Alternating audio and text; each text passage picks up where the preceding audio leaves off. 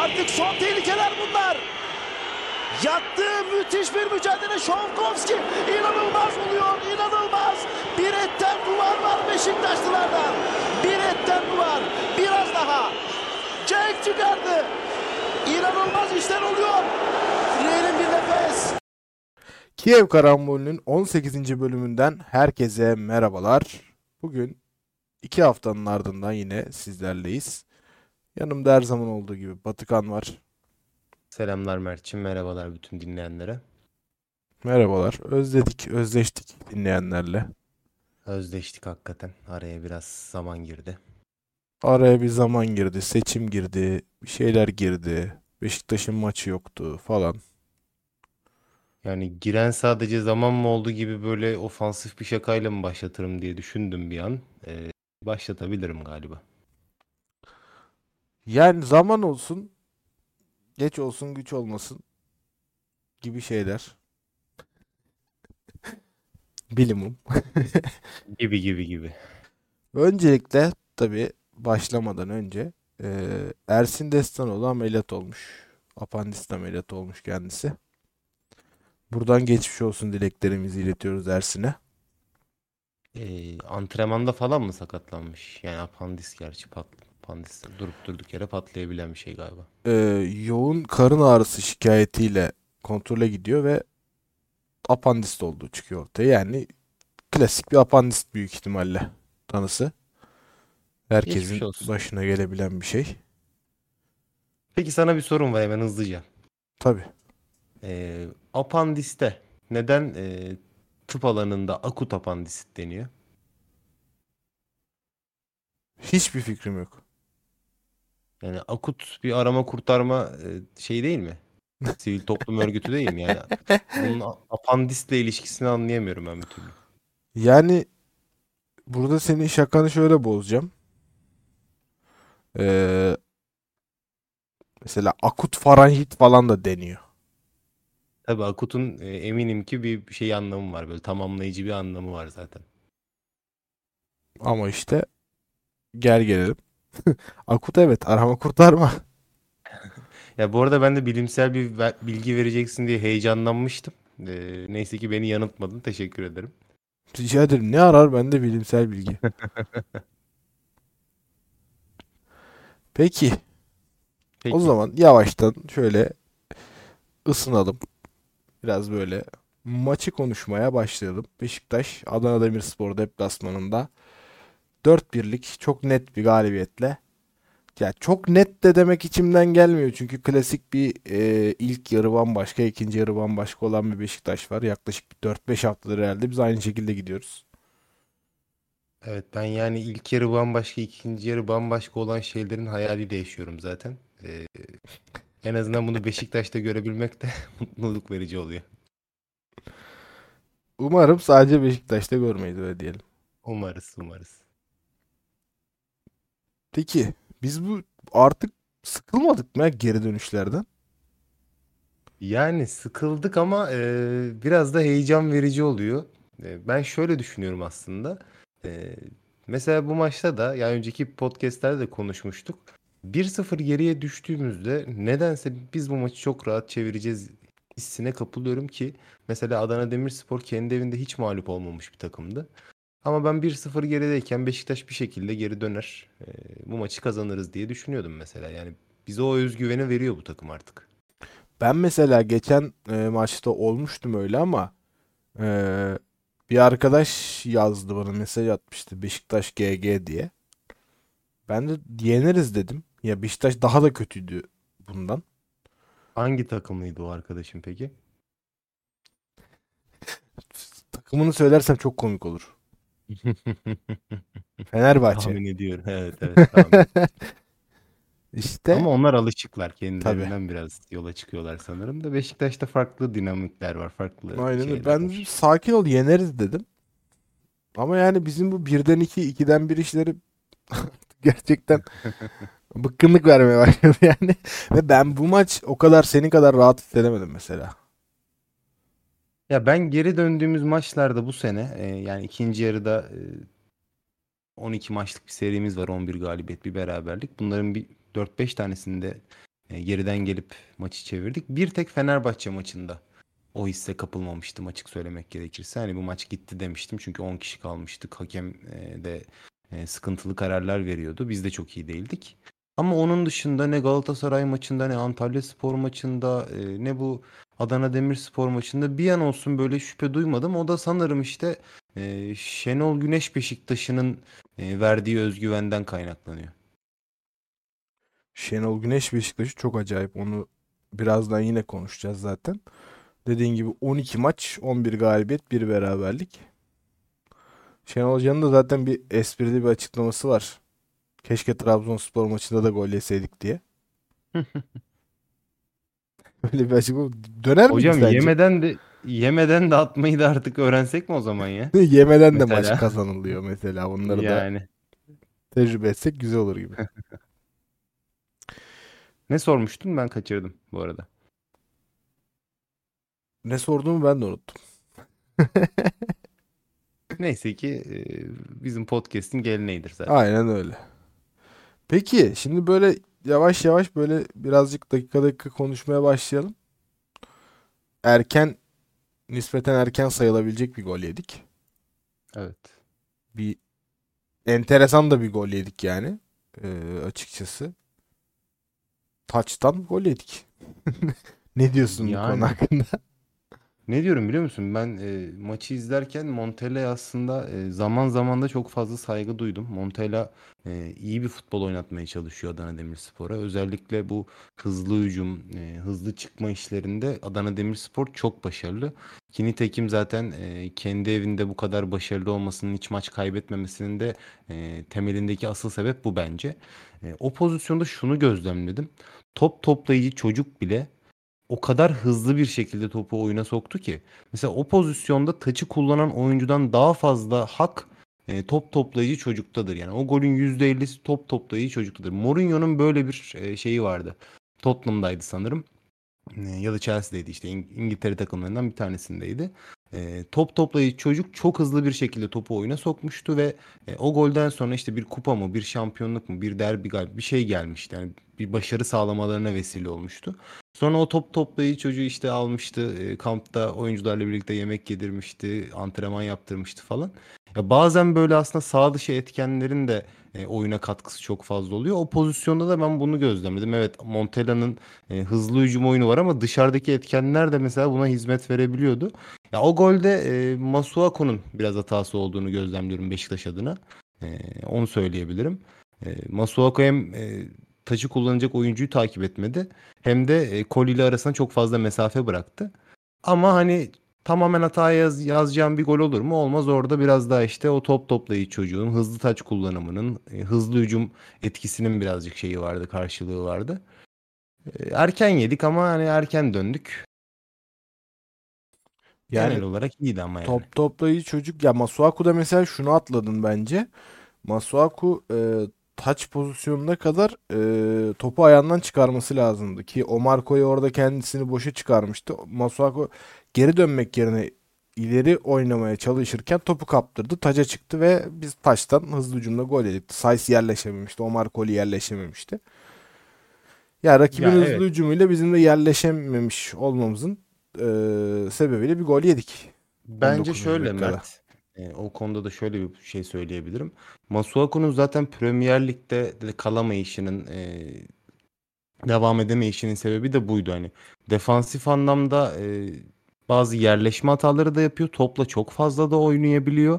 E, biraz defansif kısımlarda e, kendi lakaytlığından kaynaklı sorunları var.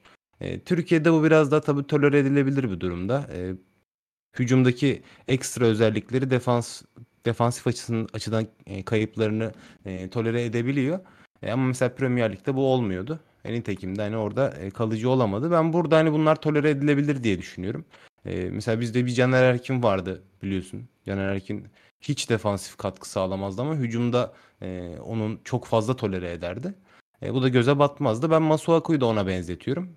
Daha farklı meziyetleri var, daha farklı yetenekleri var ama hücum gücündeki etkisi Türkiye Ligi çerçevesinde değerlendirirsek e, defansif açıdan böyle işte topla çok fazla oynama olsun. E, bazen e, kanat oyuncusunu takip edemem, edememe olsun ki mesela şeyi de konuşabiliriz. Yusuf Sarı e, seri e, dribling yapabilen, e, dar alanda e, seri hareketler yapabilen bir oyuncu. Masuaku böyle oyunculara karşı da defansif anlamda problem yaşıyor. Çok fazla çalım yiyor. E, ya böyle şeyleri var, e, eksileri var ama genel olarak hani Masuaku'yu zaten biliyorsun ikimiz de beğeniyoruz. Bunlar tolere edilebilir diye düşünüyorum ben. Peki hazır Yusuf Sarı demişken eee, 22. dakikada bir tartışmalı bir pozisyon var. Peki ben bu kadar konuşurum. Sen de hiçbir şey söylemez misin karşılığında genelde? Ya şöyle aslında tabii ki söyleyecek şeylerim var ama yani Masuaku ile ilgili hissettiklerimiz a- benzer olduğu için hani bir ekleme yapma ihtiyacı hissetmedim açıkçası. O yüzden söylemedim yani.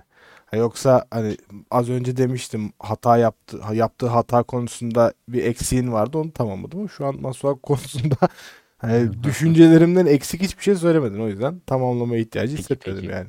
Peki o zaman. Yusuf Yusuf Sarı Sarı demişken 22. dakikada bir tartışmalı pozisyon var. Şimdi Adana Demirspor penaltı diye itiraz etti burada. Ben, bence penaltı yerine Yusuf Sarı olmalıydı. Hakemi aldatma yönelik hareketten. Ama Yusuf hakem Sarı görmeliydi. yani zaten oydu. Şakamı niye açıklıyorsun be adam? Biraz daha vurgulamak istedim şakanı. Ee, onun yerine Anlamayanlar varsa yazılı olarak da yapabilirim bu şakayı daha sonra. Caner değil mi? Ee, onun yerine Yusuf Sarı yerine Jetson Sarı yaptı hoca. Hakem.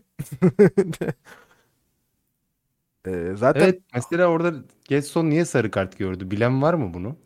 Jetson gerçekten neden sarı kart gördü? Biz düşündük düşündük düşündük bulamadık. Eğer bulabilen varsa bize bir şekilde ulaşırlarsa çok seviniriz. Ya şöyle söyleyeyim biz bunu maçta anlayamadık, fark edemedik. Ee, az önce hani programa girmeden önce bu, bu konuyu konuşuruz. Bir daha bir bakalım diye açtık özeti bir daha izledik. Yine anlayamadık. Ya o biraz e, Türk hakemliğinin şanından böyle bir ev sahibi takımın lehine karar vermeyince hemen e, Evet. misafir takıma bir misafir takım aleyhine bir karar vereyim de. Ha bu penaltıyı vermedim ama bunun da bir bedeli vardır Heh yani gibi. bak şimdi rak- rakibe sarı kart gösteriyorum gibi bir ya bir Türk hakemliğinin şanından bence bu. O Evet. iç sahadaki yoğun baskıyı kaldıramayan hakemin e, böyle şeyler yaptıklarını görüyoruz ki Kürşat Filiz de yanlış hatırlamıyorsam yeni hakemlerimizden. E, kendisinin yolu açık olsun ama zaten ilerleyen zamanlarda da konuşacağız. Çok yolu var. O yolun bir daha Beşiktaş'la kesişmemesi dileğiyle diyorum. Çünkü yani 4-1 kazandık ama hani hakem konuşacağız. Kimse kusura bakmasın. Ya ben senin hakem konuşacağız bölümünü bekliyorum çünkü benim de söyleyeceğim çok fazla şey var. Ee, önce bir Yusuf Sarı'yı konuşalım bence. Sonra bir hakeme Bence de. toplu olarak bir şey yapalım. Yani Yusuf Sarı'yı ben istersen sözü almışken devam ettireyim. Ee, Tabii. Yani Beşiktaş'ta oynayan oyuncular, Beşiktaş'a karşı oynayan oyuncular e, ben ceza sahasına girince böyle bir ayak görür görmez kendimi atayım nasıl olsa hakem penaltı verir diye mi düşünüyor acaba? Mesela bunu anlamak çok güç bir şey. Arda Güler örneğini vereceğim. Ben sana hemen çok özür dilerim lafını böldüm. Benim aldığım bir bilgi var. Hafta içinde Yusuf Sarı ile Arda Güler beraber idman yapmışlar. Arda Yusuf abisine Arda Güler. Semih Semih Güler'in akrabasıymış me- mesela. Ha, gibi. Hafta içi Adana'ya gelmiş. Özel olarak Yusuf'a idman yaptırmak için galiba. Öyle bir iş var. Yani Ben inanılmaz aldım. bir şey ya. İnanılmaz bir durum. Yani hani e, tamam tabii ki futbolcular e, bunu yapabilir, yapmaz. Bunlar farklı e, şekilde tartışılması gereken konular. E, ama yani hakemlerin de bunları bu kadar basit yememesi lazım. VAR diye bir sistem var. Bu e, hani oyuncunun da bunu düşünmesi lazım. Ya ben burada atıyorum kendimi de şimdi e, VAR gidip izlese bu sefer penaltı olmadığı ortaya çıkacak. Hakemi aldatmaya yönelik hareket yaptık. Kart yiyeceğiz durup durduk yere de diye de düşünmesi lazım. Bu kadar basit olmamalı bu iş yani. Düşünmezler. Neden biliyor musun? Çünkü bu konuda ellerinde çok e, ciddi bir koz var. Rakip Beşiktaş. Ya rakip Beşiktaş olunca biliyorsun aksi yönde talimatlar geldiği için oyuncularda ekstra bir cesaret oluyor. Sezon başından beri e, bize ekşiyen, başkalarına gülen o suratlar bize biraz ekşiyor biliyorsun ki. Tabii. E, Ya nasıl olsa var devreye girme, girmiyor diye düşünüyor olabilirler hakikaten bu arada. Yani enteresan. Bugün de mesela ya bir yerde de girmeyeceği bir yer, girmesine gerek olmayan bir yerde devreye girdi var. Ya tabii girmesine gerek olmayan demek birazcık acımasız oldu ama ya hakemin Evet. gidip neyse daha sonra konuşuruz yine aynı şekilde. Peki. Golden sonra böyle e, biraz daha Adana Demirspor'un yüklendiği dakikalar var. Sonrasında artık ilk yarının sonuna doğru Beşiktaş'ın biraz bir hadi bakalım bir oynasak mı acaba bir tavır var. Ee, Beş, o Beşiktaş'ın şanından zaten biliyorum. aynen, aynen öyle. Acaba oynasak neler olur gibi bir denemeler vardı. Ee, ilk yarının hemen bitmeden önce ee, iki tane çok net pozisyon var. İki tane çok net Penaltı pozisyonlarını mı söylüyorsun? Evet. Birincisi Cenk'in pozisyonu. Cenk'e kalkan gereksiz ayak. Ee, rakibin kötü niyetli olduğunu düşünmüyorum ben bu arada. Yorum yapmam gerekirse öncelikle. Kötü niyetli olma- olmadığını düşünüyorum ama Cenk orada topa kafayı uzattıktan sonra o ayak Cenk'in kafasına geliyor ve bu, bu pozisyon direkt penaltı. Evet. Yani bence. Sonrasında yine bir e, 45. dakikada bir karambol var. 45 artı 1'de. Redmond'un çalımlayıp girdiği pozisyonda orada bir karambol yaşanıyor. Ve yine rakip topu uzaklaştırmaya çalışırken top eline çarpıyor ve yine orada bir penaltı var. Enteresan yani daha ilk yarı bitmeden iki tane penaltısı zaten hiç oldu Beşiktaş'ın. Sen Yani ben bunu böyle ben bunu böyle bu şekilde aksettirmek istemiyorum. Genelde hani böyle bir tavır takınma yanlısı bir insan değilim ama eee, şimdi rakiplerin Galatasaray'ın Fenerbahçe'nin maçlarını izliyorum.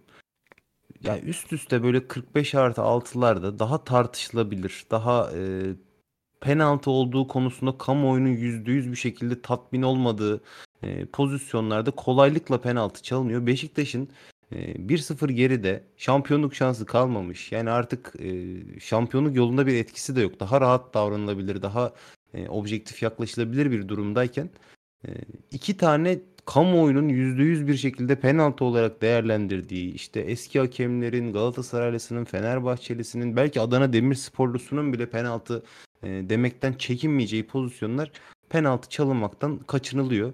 Ya inanılmaz bir şey. Yani mesela hani çok genele geçeceğim ama e, Beşiktaş'ın 6 tane penaltı pozisyonu var maçta. 2 tane penaltı attı. Ve biz şu anda hakem konuşuyoruz. Yani e, böyle bir maçtı. Böyle e, bir yönetim var Beşiktaş'a karşı. Yani Beşiktaş'a 6 tane penaltı pozisyonu oluyor. Bunların en az 4 tanesi kesin penaltı. Ama biz bugün hakem konuşuyoruz ve Beşiktaş'ın iki penaltı attığı bir maçtan sonra penal ha- hakem konuşuyoruz. Yani bu çok çok tuhaf bir durum ya. Bence de kesinlikle çok çok absürt bir durum. 4 tane %101'lik penaltı pozisyonu var. %101'lik. Bunların sadece iki tanesi penaltı verildi. Diğer iki tanesine de sana katılıyorum. Ama dediğim gibi 4 tanesi kesinlikle gri olmayan apaçık pozisyonlar yani. Hani verilmeyen penaltılar az önce bahsettim. Cenk'in e, oyuncu ayağını fazla kaldırıyor. Ayağı kafasına çarpıyor altı pasın üzerinde.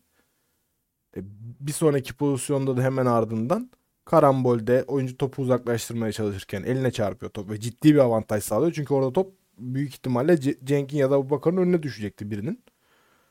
Tam şu an gözümde canlanmadı pozisyon. Kim vardı topun önünde hatırlayamadım. Ama yani gol olacak o pozisyon. E, gol olmasa bile en azından bir Beşiktaş'a bir fayda sağlayacak. Bir korner olacak. Bir şey olacak. Ama orada Adana Demirspor'un lehine bir e, durum gerçekleşiyor bu penaltı çalınmayınca. Yani çok enteresan bir durum ya. Dört tane atıyorsun yine penaltı, yine hakem konuşuyorsun. Yine hakem konuşuyorsun. Acayip yani bu ligi bu sezon bize böyle yedirdiler bakalım. Önümüzdeki Yani ama şöyle ne bir şey şöyle bir şey söylemek lazım. Ee, dört tane attığın maçtan sonra da hakem konuşman gerekiyorsa hakem konuşmalısın. Bu e, Kesinlikle bizim nezdimiz bizim nezdimizde söylemek istemedim hani bunu biz zaten e, ne gerekiyorsa her zaman onu konuşuyoruz. E, Ama yani bunu yöneticiler bazında konuşulması lazım. Yöneticilerin bunları söylemesi lazım. Bakın sezon bitti. Beşiktaş bir sezonu daha kupasız bitiriyor öyle veya böyle. Ee, artık yani en azından e, söylem bazında güçlü bir Beşiktaş görmemiz lazım. Ama biliyorsun ki yani bu sezon o açıdan çok e, zayıftık. Söylemler konusunda çok zayıftık. Neyse. Yani bir takım kişileri bulabilsek belki söylemlerini de dinleyeceğiz de bak bir takım kişiler yok biliyorsun yani. Hani hala aranıyorlar. Evet, aynen öyle. Peki birazcık böyle canımız sıkıldıktan sonra yüz güldüren bir pozisyonla devam edelim. 45 artı 4. Hacı Ahmetoviç'in İstanbul semalarından gönderdiği pasla Abu Bakar Yani çok düzgün, çok net bir vuruş ve harika bir gol. evet yani e, hakikaten çok doğru bir yorum yaptın. İstanbul'dan attı pası. E, biz Hacı Ahmetoviç'e biraz daha hakkını teslim etmemiz gerektiğini düşünüyorum bu arada. E, bence Hacı Ahmetoviç ayrıca konuşmak da lazım. Ama yani Abubakar'ın da şutu sanki o verilmeyen iki penaltıya karşılık bir camianın özgürlük umutları gibi bir vuruştu. Yani inanılmaz bir vuruştu. Sol ayakla ters ayağıyla köşeye ayak içiyle yani inanılmaz bir vuruş. Abi ona nasıl oradan denk getirdin, o kadar düzgün vuruş yaptın. Bir de şey de vurmuyor yani. Tam bir golcü vuruş ya. Yaradana sığınarak vurursun yani orada. Bam diye ama çok klas, çok düzgün bir vuruşla ayak içi vuruyor. Vallahi tebrik etmek lazım. Hacı Ahmetoviç'i zaten tebrik etmek lazım. Abu Bakar da yine bitiriciliğini gösterdi. Maçtan yani- önce maçtan önce bir tweet okumuştum ilk yarıyla ilk yarıda hemen lafını böldüm söyleyeyim. Abu Bakar 40 dakikadır sahada yok. Acaba nasıl absürt bir golle bize kendini gösterecek diye bir tweet okumuştum. Gerçekten öyle de oldu yani. Biz bunu iki bölüm önce falan da söylemiştik abi Galatasaray maçından sonra. Evet. Yani Abubakar sahada yürüyüp hiçbir şey yapmıyorsa veya böyle aldığı pozisyonlarda e, tabiri caizse batırıyorsa e, hakikaten sahneye çıkıp absürt bir şey yapıyor yani. Sonrasında ikinci yarının hemen başı aylardır dilimizde tüy bitti söyleye söyleye. Bu adam neden hücumda karar veremiyor? Bu adam neden hücumda etkili olamıyor? Bu adam neden kaleyi görünce saçmalıyor dediğimiz Jetson öyle bir gol attı ki öyle bir gol attı ki hepimizi susturdu. Aynen. Kiev karambolü dinlenmez. Kiev karambolü Beşiktaş camiasına yön vermez. Aynen. Yani Şenol Hocam, Şenol Hocam bizi dinlemiş. Ben demiştim ki e, yaz kampında Jetson'a özel böyle bir e, sırf onunla bu şekilde bir hücum çalışması yaptıracağını, e, Jetson'a çok fazla e, hücum bilgisi yükleyeceğini düşünüyorum demiştim. E, daha sezon se- devre arası olma şey e, yaz yaz kampı başlamadan e, sezon bitmeden bunu sağladı. Sağlıyor gibi gözüküyor daha doğrusu. E, katkımız olduysa ne mutlu diyelim ya. Aynen öyle yani yan çizgide topu alıyor, çalımı atıyor, ilerliyor, bakıyor, vuruyor tam köşeye. Çok enteresan. Hatta Adana Demirsporlu bir oyuncunun da gelmişken bir tıraşını yapayım diyor. Kafasının üstünden geçiriyor topu. Orayı da belki şöyle bir şey de olabilir. Şöyle bir şey de olabilir. Mesela hani diyoruz ya Getson Galatasaray maçlarında özel bir e, şeyle motivasyonla oynuyor diye. Evet. Sağda Belhanda, Ndiaye işte Onyekuru yoktu sanırım. E, ama hani o takımda Onyekuru'nu falan oldu. ha doğru doğru yedek kulübesinde Onyekuru'yu falan görmüşsün hani bunu Galatasaray zannedip de ben iyi oynamalıyım diye düşünmüş olabilir mesela. Ben buna şöyle bir yorum yaparım. Hani rezerv lig iptal edilmişti. Biz neden Galatasaray rezerv takımıyla oynadık? Ya bir de o arkadaşlar mesela e, Galatasaraylı'dan çok Galatasaraycı. Bir de öyle bir durum var hani. E, bilmiyorum takip edebilmiş miydin o dönem? Fenerbahçe maçında işte Kadıköy'de bütün taraftarı tahrik ediyorlardı. İşte dört yıldız yapıyorlardı. Bir şeyler falan. Yani onlar bir de Galatasaraylı'dan çok da Galatasaraycı olan bir rezerv takım. İşin bir de öyle bir boyutu var. Yani ben şöyle söyleyeyim. Ee, izlediğim bir Galatasaray Adana Demirspor maçı var. Belhanda'nın bir performansı var. Şov yaptı o maç. Şov Değil mi? yaptı yani. Çok da konuşmak istemiyorum üzerine ama gerçekten şova kalktığı bir maç. Yani. Peki. Ee, dakika 70 Beşiktaş'ın verilen penaltısı. Cenk'e yine Adana Demir yine dediğim gibi hani penaltı pozisyonlarının hiçbirinde Adana Demirsporlu oyuncuların kötü niyeti olduğunu düşünmüyorum. Yine topu ıskalayıp e, Says'ın pardon Says'ın ayağına vuruyor Adana Demirsporlu oyuncu. Ve çok net bir penaltı. Saysın mı Cenk'i mi vuruyor bu arada? Cenk'i vuruyor ayağına, olabilir. Says'ın ayağına Say- vuruyor.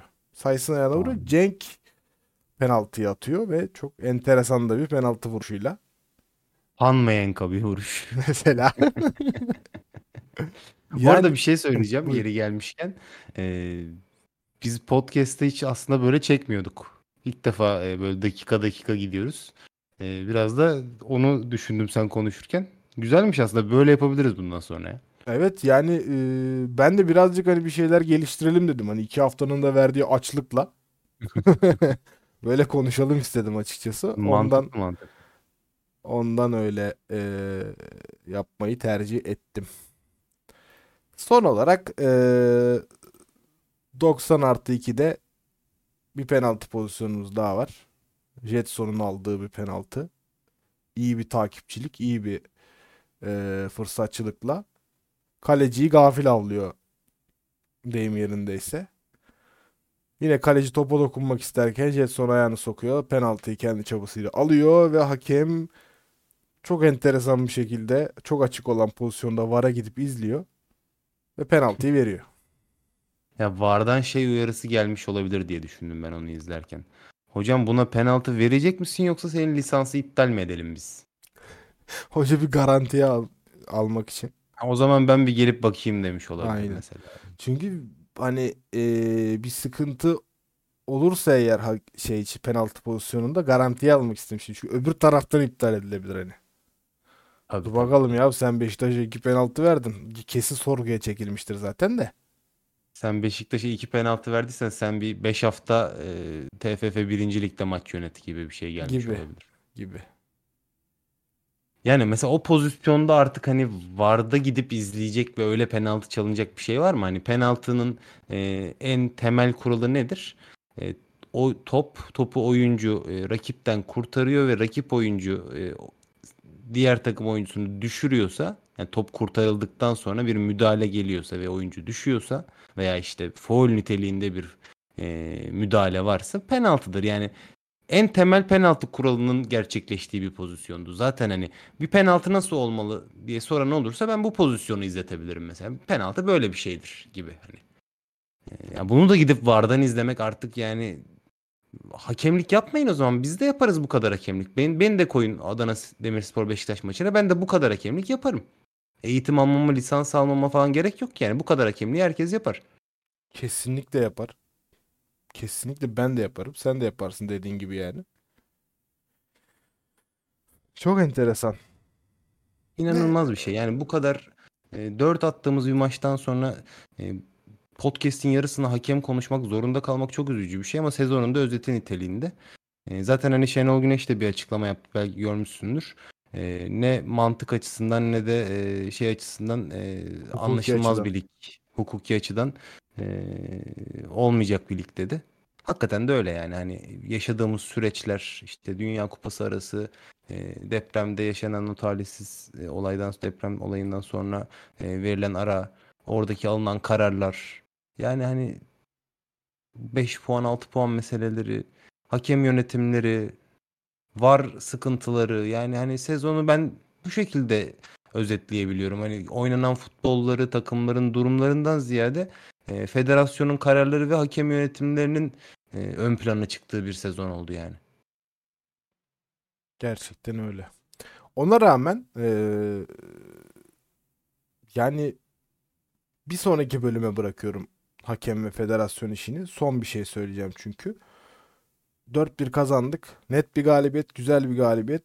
Sevgili Okan Koç'un çok güzel bir eee, sözüyle ben burayı bitirmek istiyorum. Son bir Şenol Hoca övgüsü yapacağım. Okan Koç'a atıfta bulunarak. Ligin lider takımına evinde 3 atıyorsun. Lig ikincisine deplasmanda 10 kişi kalıp 4 atıyorsun. Lig dördüncüsüne deplasmanda 4 atıyorsun. Bunların hepsini de geri- geriye düşmene rağmen yapıyorsun. Şenol Hoca bu sezon başında gelseydi Beşiktaş şampiyon olurdu. %100 katılıyorum. %100. Ağzına sağlık Okan Koç derim. Hatta ben de arttırıyorum. Ee, geçen sene 2022 yılının e, Şubat ayında, Mart ayında sanırım e, Valerian İsmail gelmişti. O dönem Şenol Güneş valizini toplayıp İstanbul'a geliyordu. Yardımcısını da İbrahim Üzülmez yapıyordu hatırlarsın. Evet. Bunlar hep konuşuluyordu. O dönem Şenol Güneş gelseydi Beşiktaş 2022 se- 2021-2022 sezonu da yarışta bitirecekti. Ee, Fenerbahçe ile ikincilik yarışında olabilirdi. Bu sezonu da kesinlikle şampiyon bitirirdi. Ee, Beşiktaş'ın çöpe atılan iki sezonu oldu. Biz mesela bu sene Avrupa kupalarında da oynuyor olabilirdik. Geçen sene e, erken alınan doğru bir karar olsaydı. Ee, belki bu sene Avrupa'da çok daha başka şeyler yapmış olacaktık, başarmış olacaktık. Yazık Beşiktaş'ın geleceğine yazık. Beşiktaş'a yazık olduk. E, kaybedilen e, sezonlar oldu.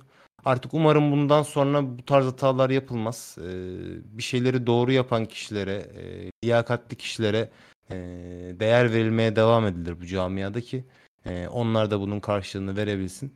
Artık hani liyakatsiz kişileri e, bu camiada ben görmek istemiyorum açıkçası. Ama Şenol Hoca geçen sezon senin dediğin tarihlerde gelseydi Valerian İsmail'den önce yani biraz adaletsiz bir lig olurdu. Biz çünkü 5 hafta önce falan garantilemiş olurduk. Ki bak şeyi söylemiyorum yani Şenol Hoca bu sezon başında gelseydi yani geçen hafta falan garantilemiş olurduk. Geçen Ama sene gelseydi geliyor. 5 hafta önce garantilemiş olurduk yani. Bana da öyle geliyor. Yani e, bu adama neler söylediler. İşte e, tırnak içerisinde söylüyorum. E, bunak dediler. Futbolu unutmuş dediler. E, modern futbola ayak uyduramıyor dediler. E, bir tabir vardır onu Şenol Hoca dedi ki modern futbolu aldım. Evet ha.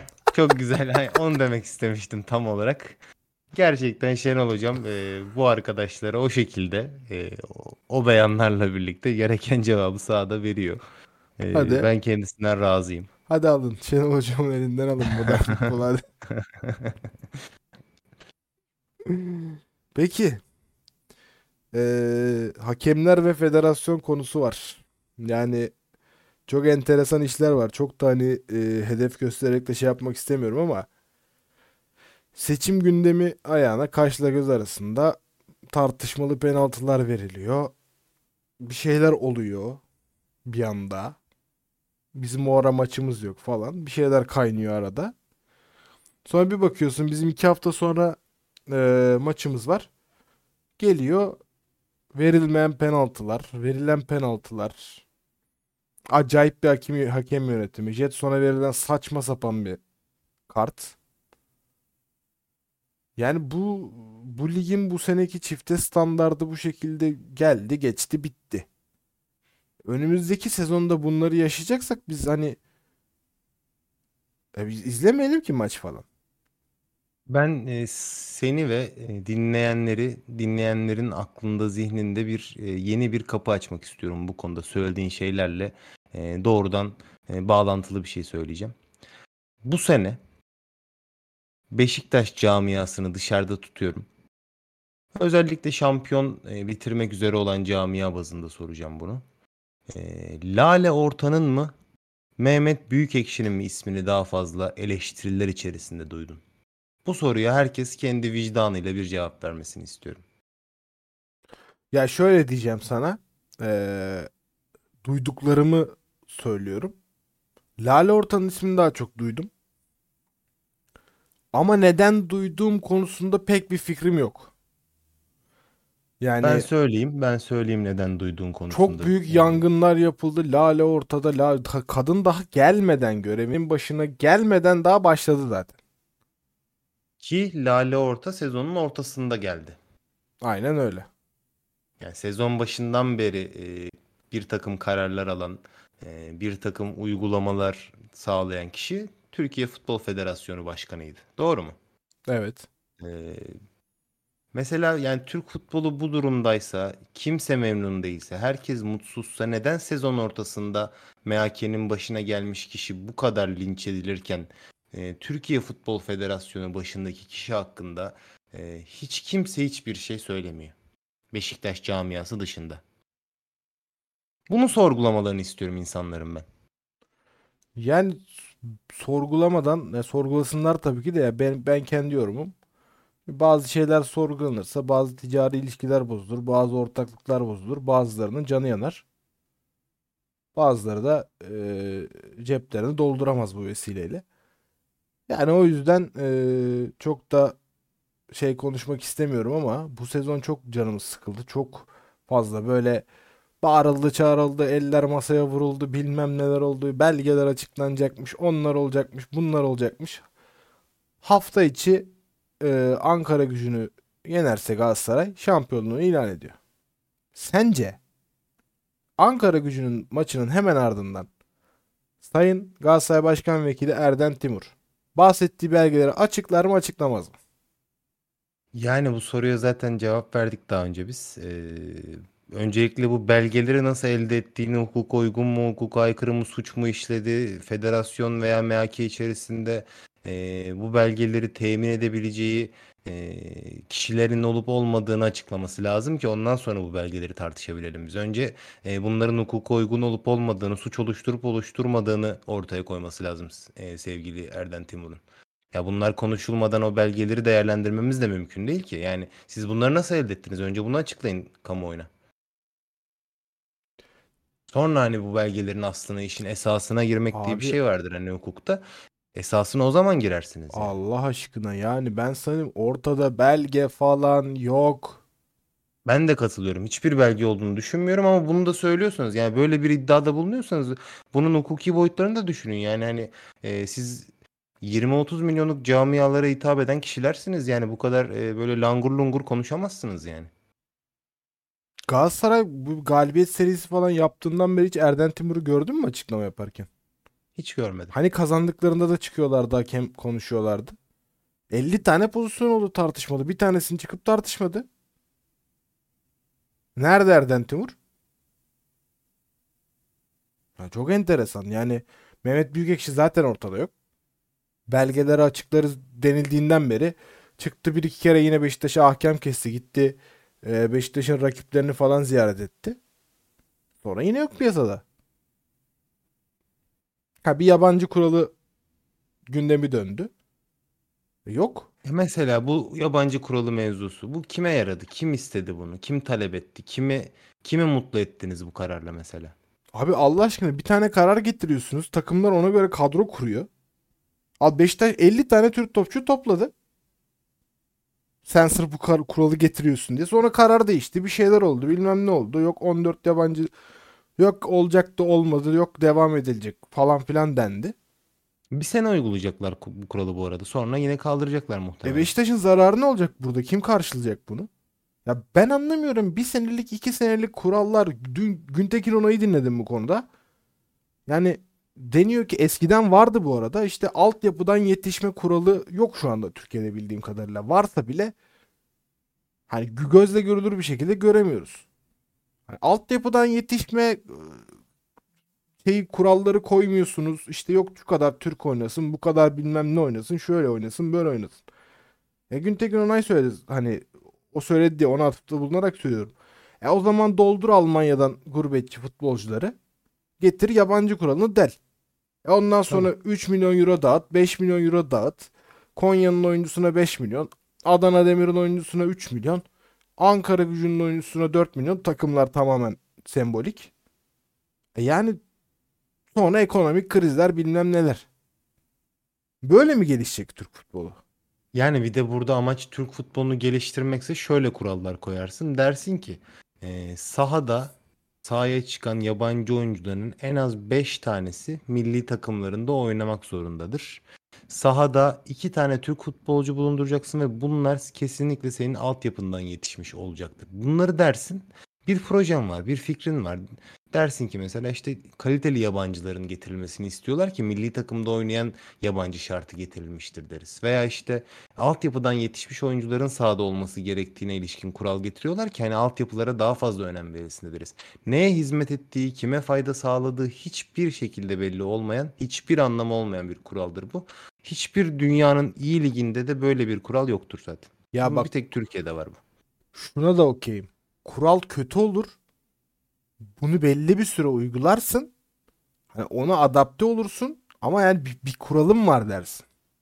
Abi geliyor 2 sene sonra başka kural değişiyor. 3 sene sonra başka kural değişiyor. Sen ona göre planlama yapıyorsun. Sözleşme veriyorsun oyuncuya. Hop hemen kural değişiyor.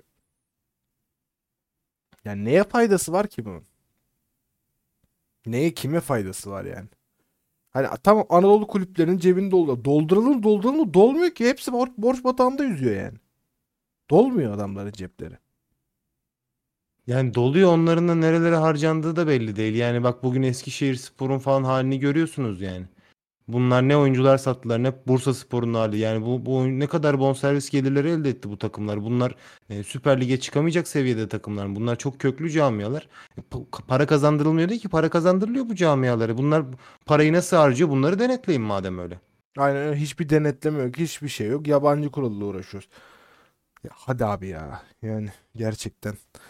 Ya bizim bu federasyon yönetimleri de bu şekilde federasyonu baskı, baskı altına almaya, almaya çalışan yöneticilerle bizim işimiz çok daha zor. Biz eee, Avrupa'da başarı falan göremeyiz. Bizim işimiz çok zor yani. Mert'cim Zeki Demirkubuz'un e, bir tweet'i vardı. Bilmem hatırlar mısın? Bu ülkede hiçbir şey benim istediğim gibi olmayacağını biliyorum ve artık bundan acı duymuyorum diye. Ülke bazında da Türk futbolu bazında da tam olarak bu noktadayım. Artık bundan acı duymuyorum yani. Gerçekten o duruma geldik. Hazır Avrupa'da başarı falan demişken biliyorsun Konferans Ligi'nde oynamayı garantiledi Beşiktaş. Fenerbahçe'nin eee ya ikincilik durumunda ya da eee, Fenerbahçe'nin Türkiye Kupası'nı alma durumunda ikinci olup Beşiktaş'ın yine üçüncü olma durumunda sadece ikinci ya da üçüncü elemeden başlayacağımız değişecek. Konferans Ligi konusunda biliyorsun matematiksel olarak da bir bay bay haftasıyla şampiyonluk şansımız kalmadı çünkü. Evet. Sen de doğru bir tahmin yapmışsın Evet, bu arada. bay bay haftasında bizim şampiyonluk şansımız bitti. Bir maçımız daha olsaydı bitmiyordu çünkü normalde bu haftada. Ee, Konferans Ligi'nde Beşiktaş sence ne yapar? Oynar mı? Bugün bakıyorsun aslında e, finali Fiorentina ve West Ham oynuyor bu yıl. Evet. Ya Beşiktaş'ın aslında iyi bir kadroyla Fiorentina ve West Ham gibi takımlardan aşağı kalır yanında olacağını düşünmüyorum ben. Ne yapar Beşiktaş Konferans Ligi'nde e, hani almayı zorlar mı demeyeceğim tabii gönlümüzden geçen o ama en azından şimdilik gerçekçi bir yorum yapalım. Şöyle bir yarı final ya da final en azından bir çeyrek final böyle rahat bir çeyrek final görür müyüz? Ben almayı zorlar mı diye düşünüyorum ve almayı zorlayabileceğini düşünüyorum. Şöyle, e, bugün bir arkadaşımla sohbet ettim. O benim böyle ufkumu açan bir şey söyledi. E, dedi ki Beşiktaş dedi şu anda dedi e, Fenerbahçe'nin geçen seneki olduğu yerde dedi. Ve sizin artınız bize göre dedi. Teknik direktörünüz belli ve çok iyi bir teknik direktörünüz var dedi. E, hakikaten de doğru söylüyor. Beşiktaş şu anda e, kadro iskeleti bazında oturttu birçok şeyi. Birkaç tane takviyeye ihtiyacı var. Başında e, Avrupa'da daha önce başarı sağlamış, e, Süper Lig'de kendisini ispat etmiş, milli takımlar bazında kendisini ispat etmiş. Artık hani e, bu ülkenin en saygıdeğer iki hocasından birisi konumunda bir teknik direktörü var.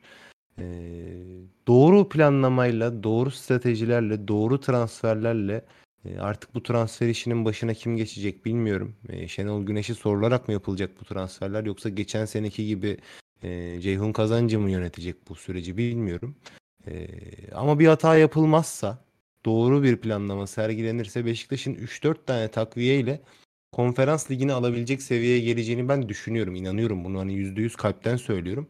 E, Mesela Şampiyonlar Ligi için şunu söyleyebiliriz kesinlikle. Makas e, çok açılmış durumda Türk futboluyla Avrupa futbolu arasında. E, Şampiyonlar Ligi bazında. Avrupa Ligi bazında e, bu kadar keskin düşünmemekle birlikte orada hala çok gerçekçi bir hedef olmadığını düşünüyorum ama Konferans Ligi bazında e, yarı final takımlarına baktım özellikle. Ee, yani hani Beşiktaş'ın diğer büyük takımların orada olmaması bu bizim ayıbımız bence. Yani e, bu kadar da değil. Yani burası e, 85 milyonluk bir ülke. E, çok fazla e, para harcanan bir alan futbol ve kesinlikle en azından konferans liginde her sene çeyrek final, yarı final görüyor olmamız lazım. Bunu kesinlikle ben kabul etmiyorum ve bunu e, doğru yapılanmalarla Beşiktaş'ın çok yakın bir zamanda yapabileceğine de inanıyorum. Bunu da %100 kalpten söylüyorum. Yani sen demişken hazır ben de bir turnuva ağacına bir göz gezdireyim dedim tekrar. Yani Fiorentina biliyorsun Sivas Spor'u eleyerek geldi eee, finale. İkinci turda yanlış hatırlamıyorsam Sivas Spor'u elemişti. Yani yarı finali Fiorentina Basel oynamış ve diğer tarafta da West Ham United ve AZ Alkmaar oynamış. Yani Basel, AZ Alkmaar falan bunlar bizim daha önce Avrupa kupalarında elemelerde karşılaştığımız kulüpler. Çoğu zaman da başa baş gittiğimiz hani hani belki başarısız olma yüzdemiz daha fazladır bu takımlara karşı ama çoğu Fazla zaman bile olmayabilir bu arada Mert yani hani e, çok fazla ya elediğimiz takımlar şey bu konuştum. takımlar. Evet. Yani e, şey olarak konuştum. Hani e, bir veriyle konuşmadım yani öyle söyleyeyim. Evet evet. evet. Ama yani e, dediğim gibi yine tekrar bakıyorum işte Lech Poznan işte e, Nice'ler, Gent'ler, Anderlet'ler bunların hiçbiri e, hiçbir Türk takımı bunların e, alt seviyesinde bir takım değil bence yani alt seviyesinde takımlar değil. Ya o yüzden senin de dediğin gibi yani şöyle bir çeyrek finalde en azından şöyle en az iki takımla gidelim. Beşiktaş'la Fenerbahçe giderse mesela Beşiktaş'la Fenerbahçe bir çeyrek finalde görelim. Yarı finalde belki karşılaşma şansı olur ne bileyim turnuvanın farklı e, ağacın farklı yerlerinden gelirlerse bir finalde karşılaşma ihtimalleri olabilir. Ya dediğin gibi senin de bir Türk takımlarının artık burayı hedeflemesi lazım ama e, maalesef hani bizi de artık böyle federasyonların bilmem nelerin artık durdurmaması da lazım. Bence en, en büyük engelimiz onlar şu anda. Kendi içimizdeki kabuğumuzu bir kırabilirsek bence buralara gideceğiz rahatlıkla. O kalitelere sahibiz çünkü. Katılıyorum sana. E, şunu da bir daha eklemek istiyorum. Bir daha söylemek istiyorum. E, bugün dedim ya arkadaşımla sohbet ederken söylemişti diye. E, o dedi ki biz dedi yazın çok büyük hatalar yaptık dedi. Ben çok rica ediyorum. Ya Beşiktaş'ın ben Mayıs ayında seçime gideceğine inanıyordum. Bunu düşünüyordum ama gitmedik olmadı. Artık hani bu yönetimle, bu ekiple bir şekilde e, gelecek sezonun kadrosunu kuracağız. O yüzden lütfen işi bilenlere doğru şekilde verin, doğru şekilde uygulayın. Beşiktaş Fenerbahçe'nin geçen seneki yaptığı yanlışı yapmasın. Elinde çok iyi bir iskelet var. Bunu boşa harcamasın. E, bakın gerçekten söylüyorum. E, konferans ligini almak Mert'in de dediği gibi bir hayal değil. O kadar zor bir şey değil. Yani Basel dediğiniz, AZ Alkmaar dediğiniz takımlar e, bizim bunlar 3 sene önce karşılaştığımızda ha bu turu rahatlıkla geçebiliriz diyebileceğimiz takımlar. E, bu takımlar başarabiliyorsa sizin de başarabiliyor olmanız lazım. Siz çok daha büyük camialarsınız. Çok daha fazla para harcıyorsunuz bu e, sektöre. E, çok daha fazla taraftar gücünüz var. E, Dolayısıyla bunları yapmak zorundasınız. Lütfen e, Beşiktaş böyle bir ışık vermişken e, yapacağınız hatalarla bu ışığın sönmesini sağlamayın. Liyakatli kişileri görevlendirin. Beşiktaş'ın artık çöpe atılacak bir sezonu daha olmasın. Benim tek ricam bu yani. Gerçekten dediğin gibi yani yaz döneminde de iyi bir şekilde geçirirsek yine transfer konusunda iyi transferler yapılırsa yine aynı şekilde e, konferans ligini almak çok uzakta değil diye düşünüyorum. Peki yönetim eleştirisiyle e, şöyle bir şeye dalalım. Yönetimi en çok eleştireceğimiz yere bir yavaş yavaş gelelim. Oraya bir gelelim hakikaten. Oraya bir gelelim. E, Beşiktaş e, bu hafta Beşiktaş basketbol takımı kümede kalma mücadelesi ne çıktı hafta sonu.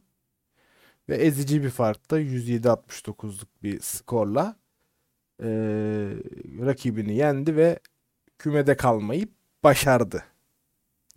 Başardı diyorum üstünü başa basa söylüyorum. Çünkü Beşiktaş'ın kümede kalmayı başarması çok çok çok acı veriyor bunu bana söyle, söylemek. Yani Beşiktaş'ın arması her sene her e, branşta şampiyonluğa oynaması gereken bir armayken bu sene gel gelelim basketbol takımının kümede kalabileceğini konuştuk biz haftalarca. Kalacak mı kalamayacak mı diye. Son haftada enteresan performanslarla, bireysel performanslarla e, kümede kalmayı başardık. Neler söyleyeceksin bu konuda? Yani senin söylediğin şeye %100 katılıyorum. Ee, Biz bunu ta sezon başında konuşmuştuk. Ee, sevgili Başkan Ahmet Nur Çebi e, biz amatör branşlarda 15 milyon kar elde ettik demişti. Ee, bu karı da yatırım yapmayarak, oyuncu transfer etmeyerek, doğru teknik direktörleri, koçları e, takımın başına getirmeyerek e, yaptığı ortaya çıkmıştı.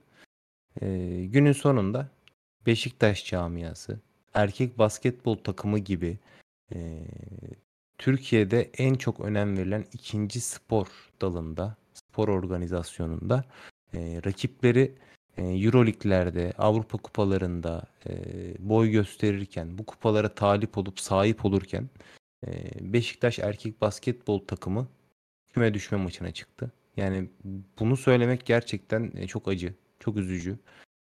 Normal şartlarda herhangi bir yönetimin sadece Beşiktaş için de geçerli değil. Avrupa'daki büyük hem basketbol hem futbol e, dallarında e, devam eden takımlar için de Türkiye'de Galatasaray, Fenerbahçe için de e, tek başına istifa sebebidir. Tek başına e, erken seçime gitme sebebidir. E, çıkıp hesap vermeleri gerekiyor. E, Beşiktaş bu arada e, şeydi yani e, oyunculuğu ben çok fazla takip etmemiştim basketbol takımını. Özellikle gördüğüm tablodan izlediğim maçlardan sonra ben bu takımı izlersem e, çok büyük sinir krizleri geçireceğim deyip bir süre uzaklaşmayı tercih etmiştim ama son maçta tekrar e, bir değerlendirdim oyunculara baktım. E, aslında o kadar da kötü oyunculara o kadar kötü bir kadroya sahip de değiliz. Çok kötü koç tercihleri yapmışız. E, iyi oyuncuları kadro dışı bırakmışız. Bunları gördüm. Bunları biraz inceledim. Yani hani sadece yanlış yapılanma, yanlış yatırımlar, yanlış e, düşünce yapısıyla Beşiktaş erkek basketbol takımı bu hale gelmemiş. Bir de yanlış koçların yanlış uygulamalarına ses çıkarılmayarak da bu hale gelmiş. E, bu da iki çarpı yönetim hatası anlamına gelir. Yani siz e, hiç mi incelemiyorsunuz bu takımda ne olup bittiğini? E, bu takımın basketboldan sorumlu bir yöneticisi var değil mi?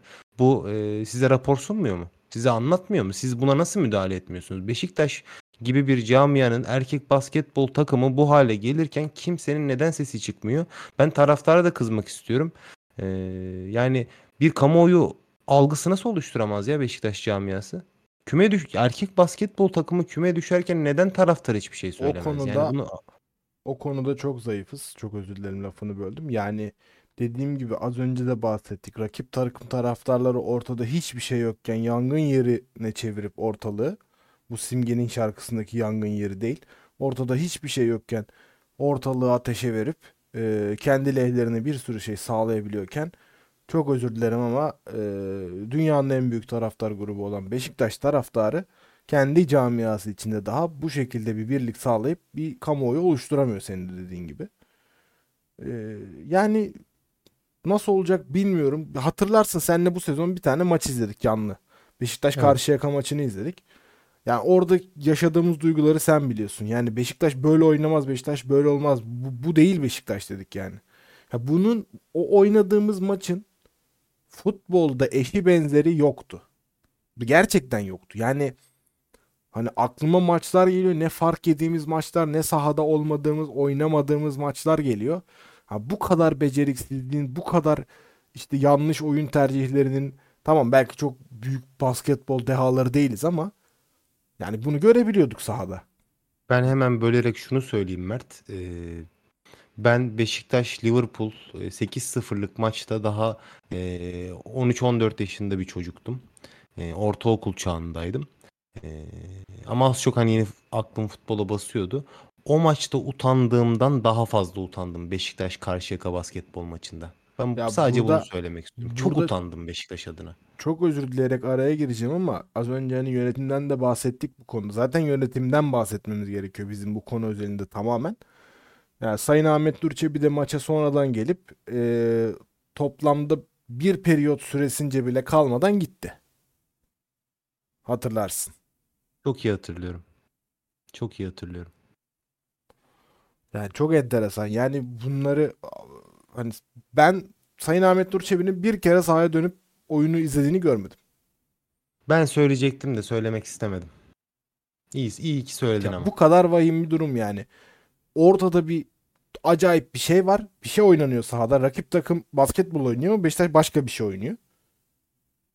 Böyle çabalıyor hebele hübele bir şeyler top falan sektiriyorlar. Beşiktaş başkanı salona geliyor. Maçı izlemeyip 8-10 dakikalık bir süre kalıp yanındakilerle bir şeyler konuşup salonu terk ediyor. Peki bir kere bile sahaya bakmadan. Çok özür dileyerek e, araya girdim ama sana çok daha acı bir şey söyleyeyim mi? Tabii. Ee, Ben yaklaşık 3-4 yıldır e, Beşiktaş dergisi abonesiyim. Her ay e, ofisime Beşiktaş dergisi gelir. Okurum, incelerim biraz, bakarım. E, Aslında çok da iyi bir içeriği yok Beşiktaş dergisinin. O konuda da eleştiri getirebilirim de. e, Asıl söyleyeceğim şey bu olmadığı için çok uzatmayacağım orasını. E, Bu ayki gelen dergide e, bir şey gördüm. Kapak fotoğrafı. Beşiktaş kadın voleybol takımı. Aa dedim böyle bir takım vardı hakikaten. Bunlar küme düşmüştü falan diye. Sonra okudum üzerindeki yazıları. İşte Beşiktaş kadın voleybol takımı tekrar şamp şampiyon oldu. Tekrar Sultanlar Ligi'ne yükseldi. Bunu bir gurur tablosu gibi e, o ayki Beşiktaş dergisinin kapağına basacak kadar e, önemseyerek yapmışız. Yani Beşiktaş kadın voleybol takımının e, bir alt ligde e, bir alt lige düşmesi ve bu alt ligde birkaç sene zaman kaybedip burada da şampiyon olamaması ve sonunda da hani yapması gereken şeyi yapıp tekrar e, ana lige geri dönmesini bir başarı gibi addederek bunu böyle dergilerin kapaklarına koymak aslında ne kadar büyük bir zihniyet yanlışlığının, düşünce yanlışlığının olduğunu da beni bana gösterdi. Çok üzüldüm onu da görünce. Yani hani amatör branşlar diyoruz tabii ki hani futbol kadar e, önemsenmiyor, futbol kadar değer, değer verilmiyor. E, gerek kamuoyunda gerek taraftar anlamında e, gerek de maddi açıdan ama yani hani bir spor kulübünün e, 3-4 tane branşında birden bu kadar başarısız olması, bu kadar e, rezil durumda olmasını ben kesinlikle kabul etmiyorum. Bir de buradaki bu rezilliklerin tekrar düzeltilerek e, eski haline yakın bir seviyeye getirilmesini de bir başarı gibi addedilerek böyle taraftara bunun reklamının yapılmasını da asla ama asla kabul etmiyorum. E, çok utandım yani. Ben Beşiktaş kadın voleybol takımının alt ligdeki şampiyonluğunu böyle bir başarı gibi e, dergi kapaklarına basılmasına çok utandım yani. Yani ben bunu bilmiyordum bak Beşiktaş dergisi abonesi değilim. Ee, ama gerçekten ben hani ben yönetici olsam ve biri bana gelse dese ki işte atıyorum işte sayın yöneticim biz işte şampiyon olduk bunu dergi kapağına basalım. Ya dergi kapağına basmayı bırak. Ya ben voleybol takımı küme düştükten sonra dergi içeriğinden voleybol takımını komple çıkarırım utancımdan. Aynen öyle. Ya bu ne demek ya? Bu ne demek ya? Beşiktaş alt ligde şampiyon olunca o şampiyon Beşiktaş bunu mu yapalım? Bu tebrik mi edelim yani? Ben şimdi e, Mayıs ayı kapağında veya işte Haziran ayı kapağı hangisi oluyorsa e, o kapakta da Beşiktaş erkek basketbol takımı kümede kaldı gibi böyle bir e, şey bekliyorum. E, bir hadi fotoğrafta yapsınlar. böyle bir kutlama bekliyorum. Hadi yapsınlar bakalım neler oluyor. Ya. Hiçbir şey olmaz gerçi. Hiçbir şey olmaz. Emin ol hiçbir şey olmaz. Peki. Birazcık böyle e, aslında eğlenceli başladığımız ama modumuzun düştüğü bir bölüm oldu. Sinirlendik yine. Sinirlendik, gerildik çünkü e, günümüz Beşiktaş ve spor kamuoyunda çok sakin kalabileceğimiz zamanlar geçirmiyoruz malum. Maalesef. Neyse. Peki. O zaman son sözlerim varsa alayım yoksa yavaştan artık finale geçelim. E, yani son sözlerim anlamında ben sana şey sormak istiyorum. E, galiba artık e, Kiev Karambolü birinci sezonun e, sonuna doğru yaklaşıyoruz ligin bitimiyle birlikte. E, ne hissediyorsun yani Kiev Karambolü anlamında ne hissediyorsun? Nasıl bir sezon oldu senin için? Ben onu senden duymak istiyorum. Valla 18 bölümü devirdik artık. Herhalde tahminimce 19 ve 20. bölümle beraber sezon finali yaparız diye düşünüyorum. Planlarımız o yönde. 20 bölümde kapatacağız herhalde sezonu. İlk defa başladık bu işe. Güzel de bir sezon olduğunu düşünüyorum. Bence ilk bölümlerden ziyade hani ilerledikçe ilerledikçe biz de kendimizi geliştirdik diye düşünüyorum. Önümüzdeki sezon e, inşallah sözlerimizi tutabildiğimiz. Öncelikle temennim bu yönde. Sözlerimizi tutabildiğimiz güzel bir e, sezon olur. Kendimizi daha da geliştirdiğimiz bir sezon olur diye düşünüyorum. Zaten yaz tatilinde e, artık beraber de olduğumuz için seninle temas halinde Evet. de olacağımız için e, daha iyi planlamalarla, daha iyi e, içerik yönetimleriyle Kiev Karambolü'nü daha Beşiktaş'a yaraşır bir şekilde e, dinleyicilere sunmaya, Beşiktaş taraftarına sunmaya gayret edeceğiz. Ama dediğim gibi bence güzel bir sezon oldu. Hani e, ilk çaylak sezonumuzda diyelim. Bence e, ya beni açıkçası vicdanen rahatlattı. Yani rahatlattı demeyeyim de e, tam olarak olmasa da ben tatmin oldum ilk sezondan. Tatmin etti diyecektim ben de. Evet ben de öyle yani sen, seninle aynı duyguları paylaşıyorum. Ee, güzel şeyler paylaştık burada. Güzel şeyler konuştuk.